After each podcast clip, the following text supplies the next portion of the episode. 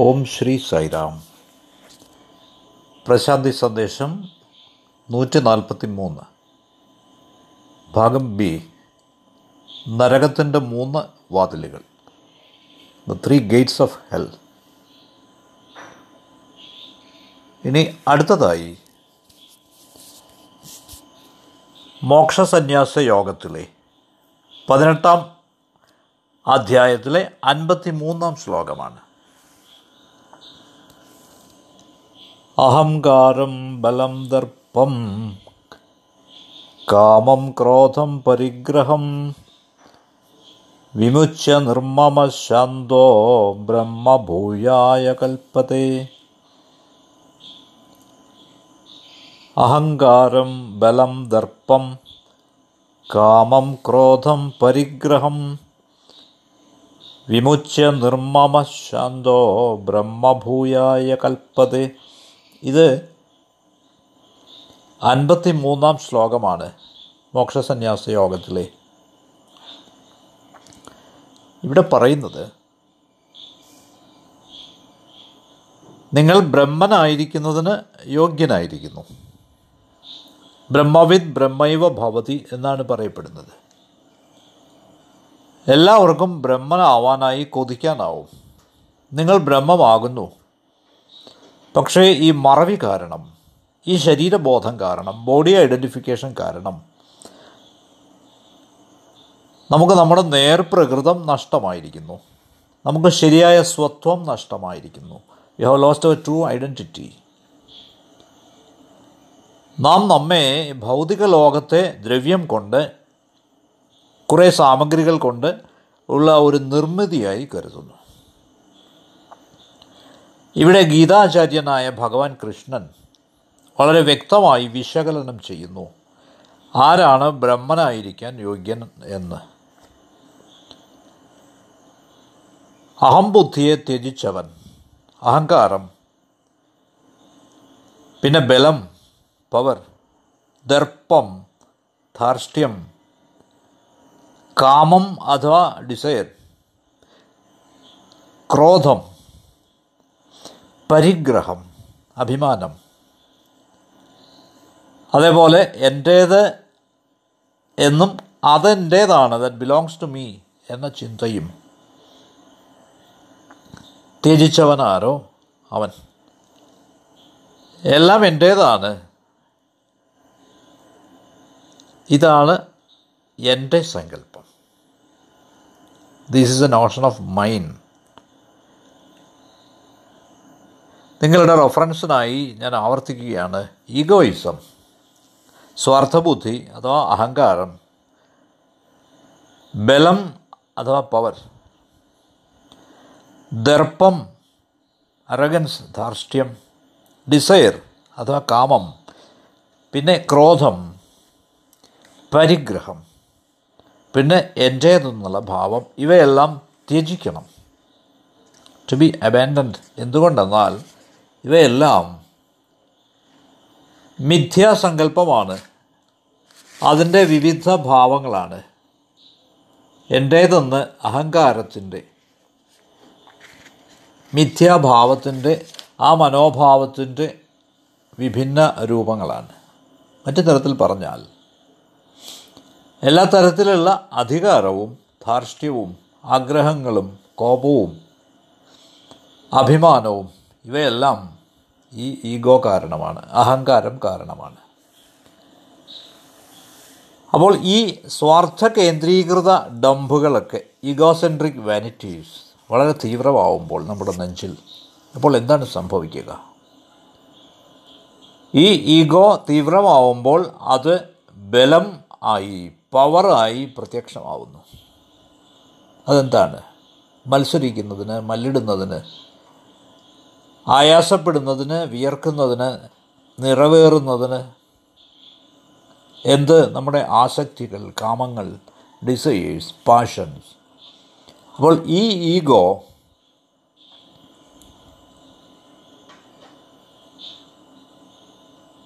ഇന്ദ്രിയാധീനമായ ഈ ലോകത്തെ അതിൻ്റെ ഓരോ വിജയത്തിലും സ്വയം സ്വരൂപിക്കുന്നു, കൂടുതൽ കൂടുതൽ ഗർവ് സ്വരൂപിക്കുന്നു, അരഗൻസ് ദർപ്പം സ്വരൂപിക്കുന്നു. അതുകൊണ്ട് അഹങ്കാരം അഥവാ ഈഗോ ബലത്തിലേക്ക്, അധികാരത്തിലേക്ക് നയിക്കുന്നു. അധികാരം ദർപ്പത്തിലേക്ക്, ധാർഷ്ട്യത്തിലേക്ക് നയിക്കുന്നു. ഈ ബലത്തിൻ്റെ അഥവാ അധികാരത്തിൻ്റെ അഥവാ ദർപ്പത്തിൻ്റെ സ്വാധീനത്താൽ എന്ത് സംഭവിക്കുന്നു? ലസ്റ്റ് ആൻഡ് ആങ്കർ, കാമവും ക്രോധവും രംഗപ്രവേശം ചെയ്യുന്നു. ഇത് തികച്ചും സ്വാഭാവികമാണ്. ഇനി അവസാനമായി, അങ്ങനെയുള്ള ആൾ അശാന്തിയുടെ ഒരു ഭ്രാന്തൻ യന്ത്രമായി തീരുന്നു. He becomes a mad machine. ഇതാണ് ഇതിൻ്റെ ഫലം. അപ്പോൾ ഈ ഭാവന വസ്തുക്കളിൽ നാം അഭിമാനം കൊള്ളുന്നു. ഇതാണ് പരിഗ്രഹം എന്നത്. അപ്പോൾ ഇവിടെ ഇതിൻ്റെ എല്ലാം ഏജൻസി ആയി വർത്തിക്കുന്നത് ഈ അഹങ്കാരമാണ്, അഥവാ ഐ ആക്ട്, ഞാൻ ചെയ്യുന്നു എന്ന മനോഭാവമാണ്, മെൻറ്റാലിറ്റിയാണ്. അതുകൊണ്ട് നാം ഈഗോലെസ് ആവാൻ, നിസ്വാർത്ഥരാവാൻ, നിർമ്മമരാവാൻ പരിശ്രമിച്ചേ മതിയാവൂ, യാതൊരു മമതയും കൂടാതെ ശാന്തരായി വർത്തിക്കുന്നതിന്. ഇതാണ് വിവേകത്തിൻ്റെ പൂർണ്ണത, ഫുൾനെസ് ഓഫ് വിസ്ഡം. നമ്മുടെ തന്നെ കേവല തൃപ്തിയിൽ നിന്നാണ് ഇത് വരുന്നത്. അബ്സല്യൂട്ട് സാറ്റിസ്ഫാക്ഷൻ എക്സ്പീരിയൻസ് പൂർണ്ണതയുടെ മണ്ഡലത്തിലുള്ള ആ അനുഭവത്തിൽ നിന്നാണ്. സ്വാമി പറയുന്നത് ശ്രദ്ധിക്കുക. ആരാണ് ബ്രഹ്മനാവാൻ യോഗ്യനാവുന്നത്?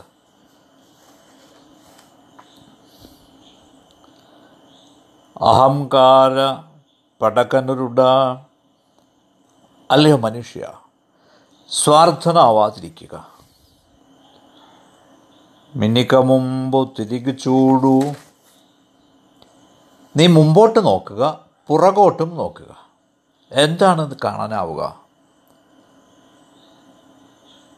മമകാരമോ വലടു നീക്കൂ. യാതൊരു തരത്തിലുള്ള ഉടമസ്ഥതാ വാസനയും ഉടമസ്ഥതാഭാവവും മമഭാവവും ഫീലിംഗ് ഓഫ് മൈൻഡ് ഇല്ലാതിരിക്കുക. ബ്രതിക്കിനവാടുയവതുലേതു. ആരും ഇവിടെ ഈ ഭൂമിയിൽ സ്ഥിരമല്ല.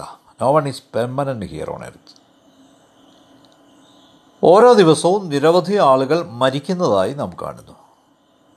പക്ഷേ ഓരോരുത്തരും ചിന്തിക്കുന്നത് അവരിവിടെ സ്ഥിരമായി വന്നതാണെന്നാണ്. ഇതാണ് വിരോധാഭാസം. ഇത് വലിയ ഒരു വിപരീത സത്യമാണ്. It's a big paradox. ഏറ്റവും വലിയ തമാശയാണ്. അതുകൊണ്ട് നമുക്ക് മുമ്പിലോ നമുക്ക് പുറകിലോ ഒരാളും തന്നെ പെർമനൻ്റ് അല്ല, സ്ഥിരമല്ല. ഇതറിയുക.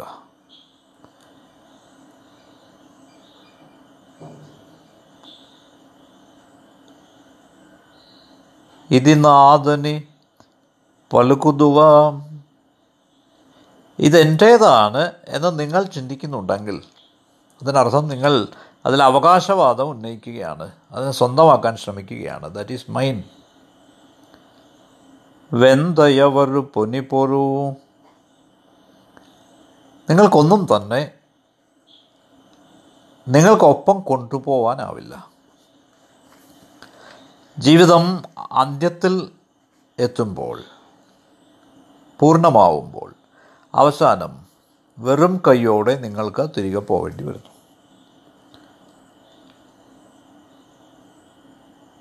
പാപപുണ്യമുലത്തോ കൂടി വരണിൻറ്റു കിലാടി അല്ലയോ മനുഷ്യ, നീ നിൻ്റെയൊപ്പം എന്താണ് കൊണ്ടുപോവുക? പുണ്യപാപങ്ങൾ മാത്രം, ഓൺലി സിൻ ആൻഡ് മെറിറ്റ്. നീ ഏതു നിമിഷവും മരിച്ചു വീഴാം. നിൻ്റെ ആസ്തികളൊന്നും സമ്പത്തുകളൊന്നും അഥവാ നിൻ്റെ ഒരു യാതൊരു തരത്തിലുള്ള ഐശ്വര്യവും നീ കൂടെ കൊണ്ടുപോവുകയില്ല. ബന്ധുക്കളെയോ സുഹൃത്തുക്കളെയോ കൊണ്ടുപോവുകയില്ല. യാതൊന്നും തന്നെ കൊണ്ടുപോവുകയില്ല. നീ ഒറ്റയ്ക്കാണ് മരിക്കുന്നത്. You die all alone. ഇതാണ് ഭഗവാൻ അരുളിയിരിക്കുന്നത്. ഇനി നാം ഭഗവത്ഗീതയുടെ മൂന്നാം അധ്യായത്തിലെ നാൽപ്പത്തി മൂന്നാം ശ്ലോകത്തിലേക്ക് പോവുകയാണ്. കർമ്മയോഗത്തിലെ ഏവം ബുദ്ധേ പരം ബുദ്ധ്വാ സംസ്തഭ്യാത്മാനമാത്മനാ യഹി ശത്രും മഹാബാഹോ കാമരൂപം ദുരാസദം എന്ന് കാമയോഗത്തിൽ പറഞ്ഞിരിക്കുന്നത്. ഇവ വളരെ അതിശയകരമായ ഒരു സൊല്യൂഷൻ തന്നിരിക്കുകയാണ്, ഒരു ഉത്തരം തന്നിരിക്കുകയാണ്. ഈ ഗുണങ്ങളിൽ നിന്നെല്ലാം മുക്തരാവാൻ നിങ്ങൾക്ക് കഴിയില്ല, കാരണം ഇവയൊക്കെ തികച്ചും സ്വാഭാവികമായി തോന്നിയേക്കാം. എന്നിരുന്നാലും എല്ലാ ശ്രമത്തോടെയും നമുക്ക് ഇവയിൽ നിന്ന് മുക്തരാവാം. ഇത് എങ്ങനെയാണ് സാധിക്കുക? ജ്ഞാനത്തിലൂടെ മാത്രം, ഓൺലി ത്രൂ നോളജ്. ഈ ജ്ഞാനം മാത്രമാണ് അജ്ഞാനത്തെ ഇല്ലാതാക്കുക. അജ്ഞാനം അഥവാ ഇഗ്നറൻസ്, അതിന് അന്ത്യമുണ്ടാവുന്നത് ഈ അവബോധത്തിലൂടെയാണ്, ഈ ജ്ഞാനത്തിലൂടെയാണ്. അത് ആത്മാനുഭവത്തിലൂടെ മാത്രം ആണുണ്ടാവുന്നത്, ത്രൂ എക്സ്പീരിയൻസ് ഓഫ് സെൽഫ്. ഇതിൻ്റെ അർത്ഥം അറിവ്, നോളജ് എന്നത് ആത്മാവാണ് എന്നല്ല. നിങ്ങൾ ആത്മാവിൽ ജീവിക്കേണ്ടിയിരിക്കുന്നു. എന്തുകൊണ്ടെന്നാൽ നിങ്ങൾ ആത്മാവാണ്. You have to live in the self. അതുകൊണ്ട് ആത്മാവിനെക്കുറിച്ചുള്ള ഈ അജ്ഞാനം നമുക്ക് അവസാനിപ്പിക്കേണ്ടതായുണ്ട്. ഈ അജ്ഞാനത്തെ ഏറെ നമുക്ക് വെച്ച് പൊറിപ്പിക്കാനാവില്ല. അപ്പോൾ ഇതിൻ്റെ പ്രഥമ പ്രാധാന്യം നാം മനസ്സിലാക്കേണ്ടതുണ്ട്. അപ്പോൾ ഈ ആധ്യാത്മികമായ അജ്ഞാനം ആണ് എല്ലാ കാമവും ഉണ്ടാക്കുന്നത്. It creates desires. അപ്പോൾ ഈ ആഗ്രഹങ്ങൾ പ്രവർത്തിക്കുന്നത്, പുഷ്ടിപ്പെടുന്നത് സെൻസ് ഓർഗൻസിൻ്റെ, ഇന്ദ്രിയങ്ങളുടെ, അതേപോലെ മനസ്സിൻ്റെ അഥവാ ബുദ്ധിയുടെ തലങ്ങളിലാണ്, മണ്ഡലങ്ങളിലാണ്. ഇക്കാര്യങ്ങൾ കൂടാതെ ഡിസയറിന്, ആഗ്രഹത്തിന് പുഷ്ടിപ്പെടാനാവില്ല കൂടുതൽ കാലം. അപ്പോൾ ഈ ആശയങ്ങളുടെ, ആഗ്രഹങ്ങളുടെ ജീവിതം എന്നത് ഈ ഇന്ദ്രിയങ്ങൾ, മനസ്സ്, ബുദ്ധി ഇവ കാരണമാണ്. ഇനി നമ്മുടെ ഈ മതിഭ്രമം കാരണം നമുക്ക് മനസ്സിലാവും നമ്മൾ ഈ ചെറിയ ഈഗോ അല്ലാതെ മറ്റൊന്നുമല്ല എന്ന്, അതിൽ കൂടുതൽ ഒന്നുമില്ല എന്ന്. ഈ മതിഭ്രമം കാരണം, ഈ തോന്നൽ കാരണം നാം വളരെ പരിമിതമായ ഈഗോ ആണ് എന്ന് നാം കരുതുന്നു, ഇത്രമാത്രം. ഇതിന് അപ്പുറമൊന്നും നമുക്കറിഞ്ഞുകൂടാ. നാം ബദ്ധരാണെന്ന്, ബൗണ്ടാണെന്ന്, പരിമിതരാണെന്ന്, സദാ കരഞ്ഞുകൊണ്ടിരിക്കുന്നവരാണെന്നൊക്കെ നാം ധരിക്കുന്നു. ഇതാണ് നമ്മുടെ ധാരണ. എന്തുകൊണ്ടെന്നാൽ നാം കാമത്തിൻ്റെ, ആസക്തിയുടെ, ക്രോധത്തിൻ്റെ, ലോഭത്തിൻ്റെ ഒക്കെ ഈ ചിലന്തി വലയിൽ കുടുങ്ങിയിരിക്കുകയാണ്. ഇത് വളരെ രസകരമായ പ്രതിഭാസമാണ്. നമ്മുടെ ജീവിതത്തിൽ തുടർന്നു വരുന്ന വളരെ രസകരമായ സംഗതി ഇതാണ്. ഇനി നമുക്ക് അടുത്ത ശ്ലോകത്തിലേക്ക് പോവാം. നാലാമത്തെ അധ്യായത്തിലെ പത്തൊൻപതാമത്തെ ശ്ലോകം. യസ്യ സർവേ സമാരംഭാ കാമസങ്കൽപ്പവർജിതാ ജ്ഞാനാഗ്നിദഗ്ധകർമാണം തമാഹു പണ്ഡിതം ബുധ. ജ്ഞാനാഗ്നിദഗ്ധകർമാണം തമാഹു പണ്ഡിതം ബുധ. ഇതാണ് ശ്ലോകം പറയുന്നത്. കാവ്യുടുത്ത എല്ലാ ആളുകളെയും നിങ്ങൾക്ക് സന്യാസി എന്ന്, സിദ്ധനെന്ന്, പുണ്യവാന് എന്ന് പറയാനാവില്ല. അയാളെ ഒരു പൂർണ്ണനായ പുരുഷനായി തെറ്റിദ്ധരിക്കരുത്, ഇല്ല. ഭഗവത്ഗീത പറയുന്ന അടയാളം ഇതാണ്. പണ്ഡിത,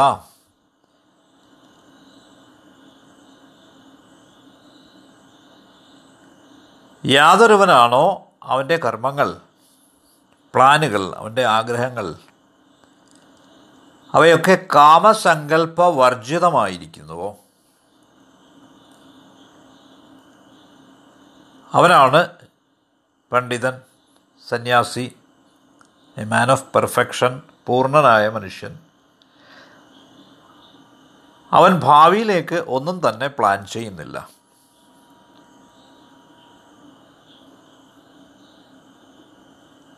യാതൊന്നും തന്നെ ഇപ്പോഴോ ഭാവിയിലേക്കോ പ്ലാൻ ചെയ്യുന്നില്ല. അവൻ കാമസങ്കല്പനല്ല. He is not desire oriented.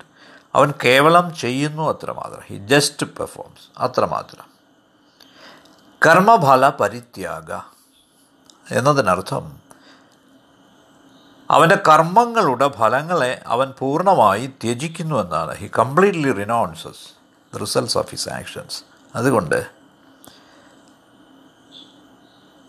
നമ്മൾ നമ്മുടെ എല്ലാ ആസൂത്രണത്തോടു കൂടിയും പരിസ്ഥിതികളെയൊക്കെ നമ്മുടെ പരിസ്ഥിതികളെ നാം ഇച്ഛിക്കുന്ന ഒരു മൂശയിലേക്ക് കൊണ്ടുവരികയാണ്, ഒരു വീതിയിലേക്ക് ഒതുക്കുകയാണ്. അതൊരു ക്രമമാണ്, ഒരു പാറ്റേണാണ്. ഈ പാറ്റേണിൽ നാം സ്വയം ക്ഷീണിതരാകുന്നു, എല്ലാത്തരം അസമത്വങ്ങളുമായി പടവെട്ടി.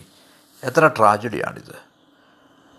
നാം നമ്മുടെ സ്വന്തം ആഗ്രഹങ്ങൾക്കനുസരിച്ച് പ്ലാൻ ചെയ്യുന്നു, പിന്നെ സ്വയം തളരുന്നു.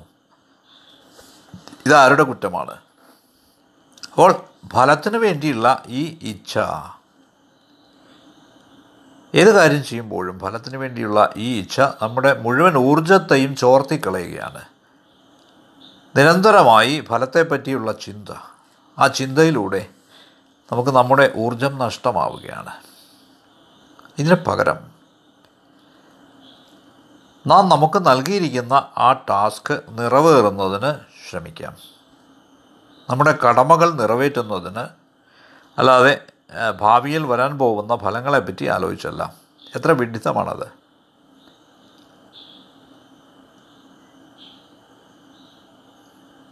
വർത്തമാന കാലത്തിൽ നിന്നുള്ള രക്ഷപ്പെടലാണിത്. ഇനിയും പിറക്കാത്ത കാലത്ത് ജീവിക്കലാണ്. ഫ്യൂച്ചർ അതാർക്കും അറിയില്ല. It is not certain. കഴിഞ്ഞ കാലമാവട്ടെ, അത് പൊയ്പോയിരിക്കുന്നു. കർമ്മഫലത്തെ സ്നേഹിക്കുക വഴി നാം ഇന്നിനെ മറന്നിരിക്കുന്നു. You forget the present. ഇതിനേക്കാൾ വലിയ വിഡിത്തമില്ല. അതുകൊണ്ട് ആഗ്രഹങ്ങൾ ഇല്ലാത്തവരാവുക, ബി ഡിസയർലെസ്. അപ്പോൾ ഈ സംഭവിക്കുന്നത് ഇതാണ്. ഈ പ്ലാനിങ്ങിലൂടെ, ഓവർ പ്ലാനിങ്ങിലൂടെ, ഓവർ എസ്റ്റിമേറ്റിലൂടെ, അമിത കണക്കുകൂട്ടലുകളിലൂടെ, ഈ ഭവിഷ്യവാദ പ്രവണതയിലൂടെ, ഫ്യൂച്ചറിസ്റ്റിക് ടെൻഡൻസിയിലൂടെ നാം നമ്മുടെ കഴിവുകളെ, ശേഷികളെ പാഴാക്കി കളയാൻ അനുവദിച്ചുകൂടാ. നാം നമ്മുടെ മാനസികമായ എല്ലാ നിമഗ്നതകളെയും, വൈകാരിക ആധികളെയും, സെൻറ്റിമെൻ്റൽ ഫിയേഴ്സിനെയും ഒക്കെ നേരിടേണ്ടതുണ്ട്. വികാരങ്ങളാണ് നാം നമ്മെ പലപ്പോഴും ഭരിക്കുന്നത്, എല്ലാ ധാരണകളുമാണ്. അതുകൊണ്ട് നാം നമ്മുടെ കഴിവുകളെ, ശേഷികളെ ഈ ഫലത്തിൻ്റെ അടിസ്ഥാനത്തിലാണ് വിലയിരുത്തുന്നത്. ഏത് മാനദണ്ഡം കൊണ്ടും ഇത് തികച്ചും തെറ്റാണ്. അതെ. അപ്പോൾ ഗീത നമുക്ക് ഉപദേശിച്ച് തരുന്ന ആ മാർഗം കൂടുതൽ ഫലപ്രദമായി കർമ്മങ്ങൾ ചെയ്യുന്നതിനും നേടുന്നതിനും ജീവിക്കുന്നതിനും അത് ആസ്വദിക്കുന്നതിനും നമ്മുടെ സ്വന്തം സാമർഥ്യങ്ങളെ പോഷിപ്പിക്കുന്നതിനും അവയെ പ്രയോഗത്തിൽ വരുത്തുന്നതിനും കൂടുതൽ ബുദ്ധിപരമായി. ഇതിനാണ്. മറ്റു തരത്തിൽ പറഞ്ഞാൽ നാം ബുദ്ധിപരമായി പ്രവർത്തിക്കണം. Let us act intelligently. നമ്മുടെ എല്ലാത്തരം കഴിവുകളെയും, സാമർഥ്യങ്ങളെയും, ശേഷികളെയും നാം പ്രയോജനപ്പെടുത്തണം. ഇത് നേടുന്നതിനായി, ഇത് ആസ്വദിക്കുന്നതിനായി നമുക്ക് നമ്മുടെ എഫിഷ്യൻസി, കാര്യക്ഷമത വർദ്ധിപ്പിക്കേണ്ടതുണ്ടെന്ന് ഗീത ഉപദേശിക്കുന്നു. ഒരു പൂർണ്ണനായ സന്യാസി എന്നത് ഈശ്വരചിന്തയിൽ മനസ്സുറപ്പിച്ചവനാണ്. അദ്ദേഹം ഈശ്വരനെ പറ്റി മാത്രമേ ചിന്തിക്കുകയുള്ളൂ, മറ്റൊന്നിനെ പറ്റിയുമില്ല. അദ്ദേഹത്തിൻ്റെ മനസ്സ് ആ ഒരേ ദിശയിൽ തന്നെ കേന്ദ്രീകരിച്ചിരിക്കും. ബാഹ്യലോകത്ത് പ്രവർത്തിക്കുന്നുവെങ്കിൽ കൂടി അദ്ദേഹം തൻ്റേതായ പ്രജ്ഞയിൽ ആനന്ദിക്കുകയാണ്. മറ്റു തരത്തിൽ പറഞ്ഞാൽ ഉള്ളിൽ നിന്നുള്ള ആ പ്രജ്ഞയിൽ, ആ കോൺഷ്യസ്നെസ്സിൽ അത് അദ്ദേഹത്തിന് അനുഭവിക്കാനാവും. പക്ഷേ ബാഹ്യമായി പുറമേ ധാരാളം കർമ്മങ്ങൾ ചെയ്യുന്നതായി കാണാം അദ്ദേഹം തൻ്റെ ശേഷിക്ക് അനുസരിച്ച്. അതുകൊണ്ട് ചുരുക്കി പറഞ്ഞാൽ ഒരു സന്യാസി അഥവാ ഒരു യോഗി യാതൊരു തരത്തിലുള്ള സ്വാർത്ഥ ചിന്തകളും കൂടാതെയാണ് കർമ്മങ്ങൾ ചെയ്യുന്നത്. യാതൊരു ആഗ്രഹങ്ങളും ഇല്ലാതെയാണ്. അദ്ദേഹത്തിൻ്റെ കർമ്മങ്ങൾ പ്രേരിതമാണ്. അദ്ദേഹത്തിന് ഫലത്തിൽ മമതയില്ല, ഇല്ല. സമൂഹത്തിന് മാതൃക കാട്ടാൻ വേണ്ടിയാണ് അദ്ദേഹം പ്രവർത്തിക്കുന്നത്. പക്ഷേ ഒരു പണ്ഡിതൻ കർമ്മങ്ങൾ ചെയ്താലും അവരത് ബാക്കിയുള്ളവർക്ക് മാതൃകയാവാൻ വേണ്ടിയിട്ടാണ്, റോൾ മോഡൽ ആവാൻ വേണ്ടിയിട്ടാണ് നിർവഹിക്കുന്നത്. ഇത് നമ്മുടെ ഭഗവാൻ ബാബയ്ക്കും ബാധകമാണ്. അവിടുന്ന് ദിവസം മുഴുവനും നമുക്ക് എല്ലാവർക്കും മാതൃക കാട്ടാൻ വേണ്ടി അക്ഷീണം പ്രയത്നിക്കുകയാണ്. അതുകൊണ്ട് എല്ലാ ദോഷഫലങ്ങളിൽ നിന്നും മുക്തരാവുന്നതിന് നമുക്ക് ചെയ്യാവുന്നത് ഇതാണ്. നമ്മുടെ എല്ലാ കർമ്മങ്ങളെയും ജ്ഞാനാഗ്നിയിൽ, ദ ഫയർ ഓഫ് നോളജ്, നമുക്ക് ദഹിപ്പിക്കാം, ജ്ഞാനത്തിൻ്റെ അഗ്നിയിൽ.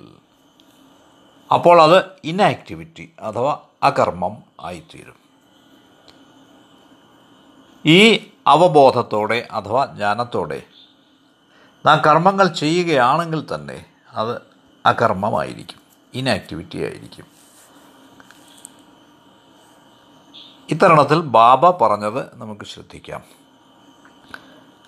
കർമ്മചേതനോ ജ്ഞാനം ബുക്കലുകാനി.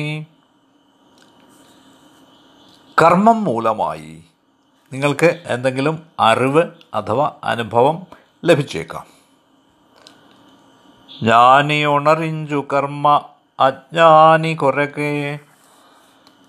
വിവേകിയായ മനുഷ്യൻ അജ്ഞാനികളായ മനുഷ്യർക്ക് ദൃഷ്ടാന്തമായി, ഒരു ഉദാഹരണമായി, ഒരു മാതൃകയായി കർമ്മങ്ങൾ ചെയ്യുന്നു. പൂജ്യലരശിന മാർഗംബു പുനിവേനീം. നിങ്ങൾ മഹത് വ്യക്തികളുടെ പാതകൾ പിന്തുടരുകയാണെങ്കിൽ ആത്മജ്ഞാനമുലവടും അവനിലോന. നിങ്ങൾക്ക് ആത്മജ്ഞാനം ഉണ്ടാവും ഈ ഭൂമിയിൽ, അതുറപ്പാണ്. മറ്റു തരത്തിൽ പറഞ്ഞാൽ കർമ്മത്തിലൂടെ നിങ്ങളൊരു പക്ഷേ അറിവ് നേടിയേക്കാം.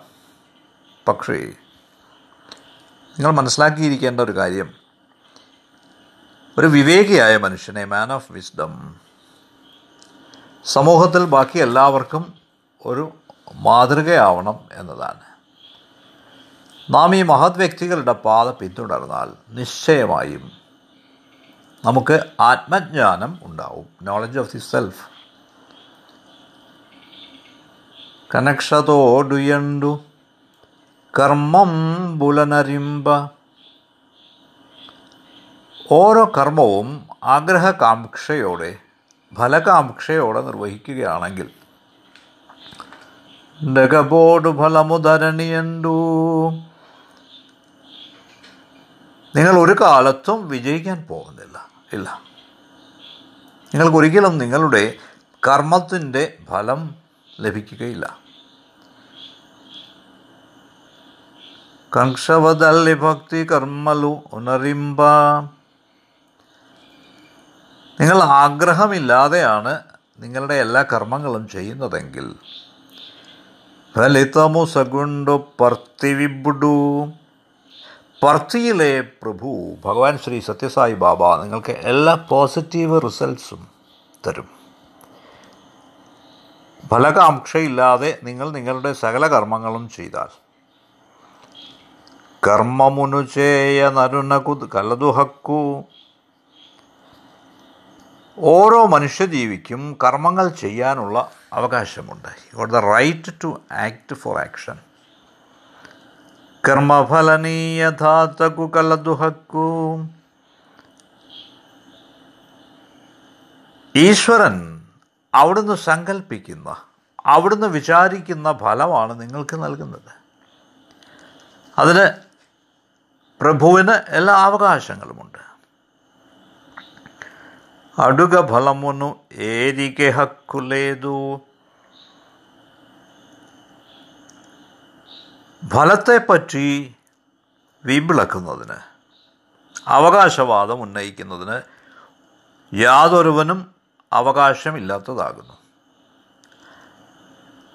ഇതത്രേ അവിടുന്ന് വളരെ മനോഹരമായി വളരെ മനോഹരമായി പ്രസ്താവിച്ചിരിക്കുന്നത്.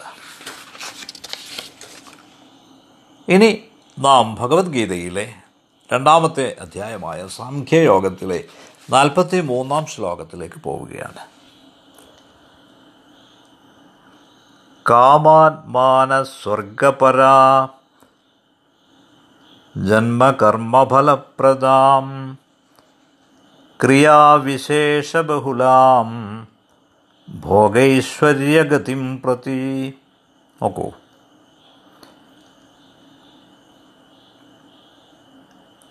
ഈ ആചാരപരമായ ഭാഗം, റിച്വലിസ്റ്റിക് പോർഷൻ, എല്ലാ ആചാരങ്ങളെപ്പറ്റിയും പൂക്കളെപ്പോലെയുള്ള വാക്കുകളെപ്പറ്റി അജ്ഞാനികളായ ആളുകൾക്ക് ദഹിക്കാവുന്ന രീതിയിൽ അധികാരത്തോടും സന്തോഷത്തോടും ഒട്ടി നിൽക്കുന്ന ആളുകൾക്ക് താല്പര്യം ഉണ്ടാവത്തക്ക വിധം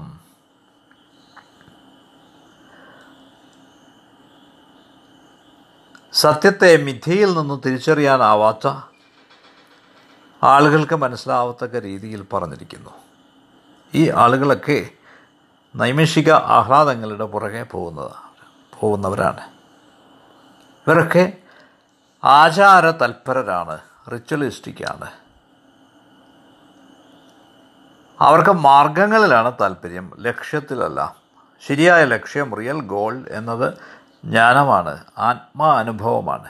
പക്ഷേ ഇവരെല്ലാവരും ഈ റിച്വൽസിൽ, ആചാരങ്ങളിൽ അവരവരുടെ ആഗ്രഹങ്ങൾ പൂർത്തീകരിക്കുന്നതിനുള്ള പ്രതീക്ഷയിൽ മുഴുകിയിരിക്കുകയാണ്. അപ്പോൾ ഈ ആചാരപരമായ ഭാഗം എന്നത് കേവലം ഒരു മാർഗമാണ്, മീൻസാണ്. എന്നാൽ വേദാന്ത ഭാഗം എന്നത്, വേദാന്ത പോർഷൻ, ധ്യാനത്തിലൂടെ ഇതിൻ്റെ സാക്ഷാത്കാരമാണ്, അത് അന്ത്യമാണ്.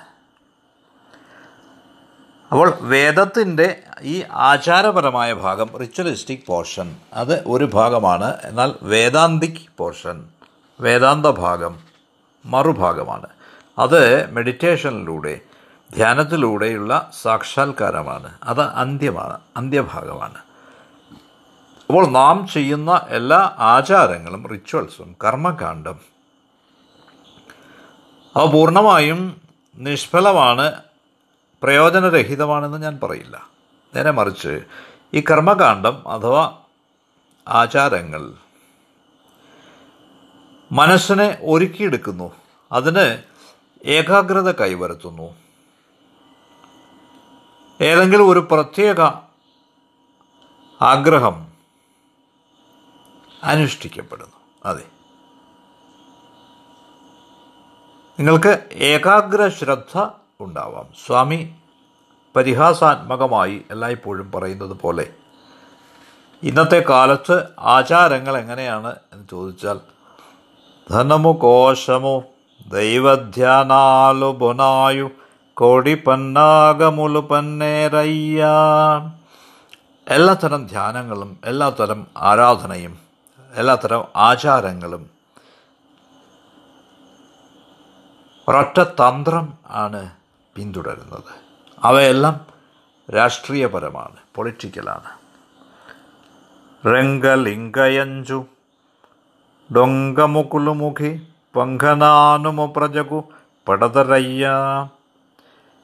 അവർ രംഗ രംഗ ലിംഗ എന്ന് വിളിച്ചു പറയും.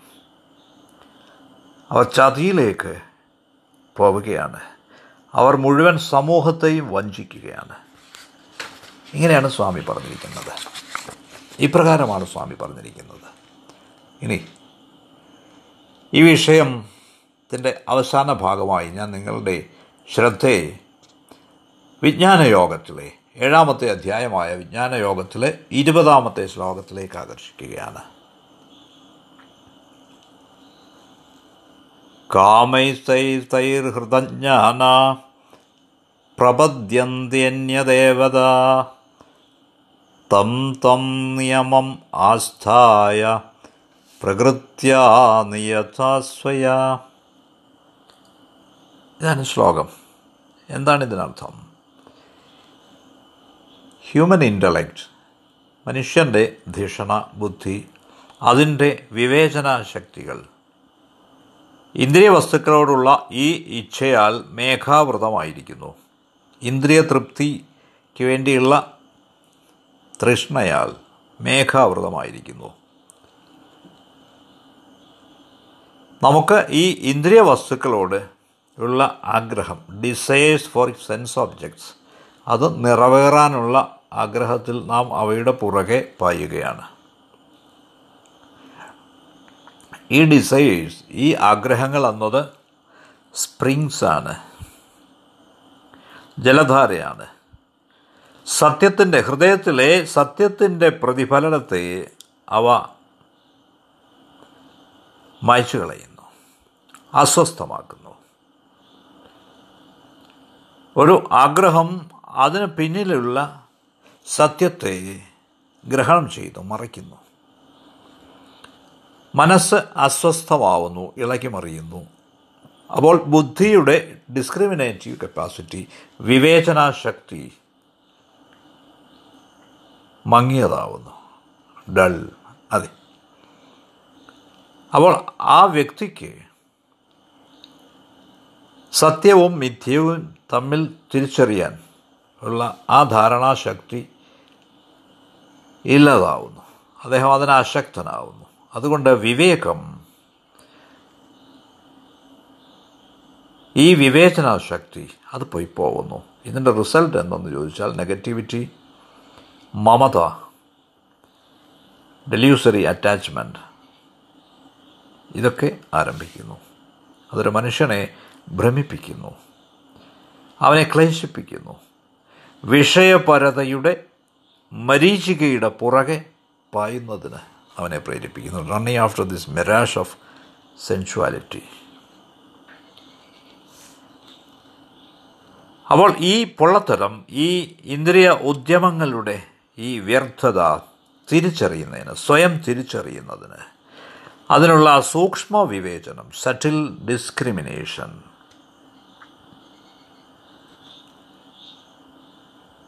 അത് നാം തിരിച്ചറിയേണ്ടതാണ്. അപ്പോൾ ഒരുവൻ ഇതിൽ നിന്ന് പിൻവലിയും തോറും, ഡിസൈസ് ആർ ഓൾ ഗോൺ, എല്ലാ ആഗ്രഹങ്ങളും പോയി പോകുന്നു. അപ്പോൾ വിവേകിയായ മനുഷ്യൻ, മാൻ ഓഫ് വിസ്ഡം, സ്വാഭാവികമായും ലാഭകരമല്ലാത്ത ഈ മേഖലകളിൽ നിന്നൊക്കെ പിൻവാങ്ങും. എന്നിട്ട് ഔത്സുക്യത്തോടെ അവൻ സത്യത്തിലേക്കുള്ള പാത തിരയും. അതുകൊണ്ട് ഈ സൂക്ഷ്മ വിവേചനം നഷ്ടപ്പെടുന്നതിന് നാം അനുവദിച്ചുകൂടാ. ഇന്ദ്രിയ ഉദ്യമങ്ങളുടെ ഈ പൊള്ളത്തരവും വ്യർത്ഥതയും നാം കണ്ടെത്തേണ്ടിയിരിക്കുന്നു. നിങ്ങളുടെ സമയത്തിന് വളരെ നന്ദി. ഈ നരകത്തിൻ്റെ മൂന്ന് വാതിലുകൾ എന്ന വിഷയത്തിൻ്റെ അവസാനം ഇതാണ്. നിങ്ങൾക്ക് വളരെ നന്ദി. സൈറാം.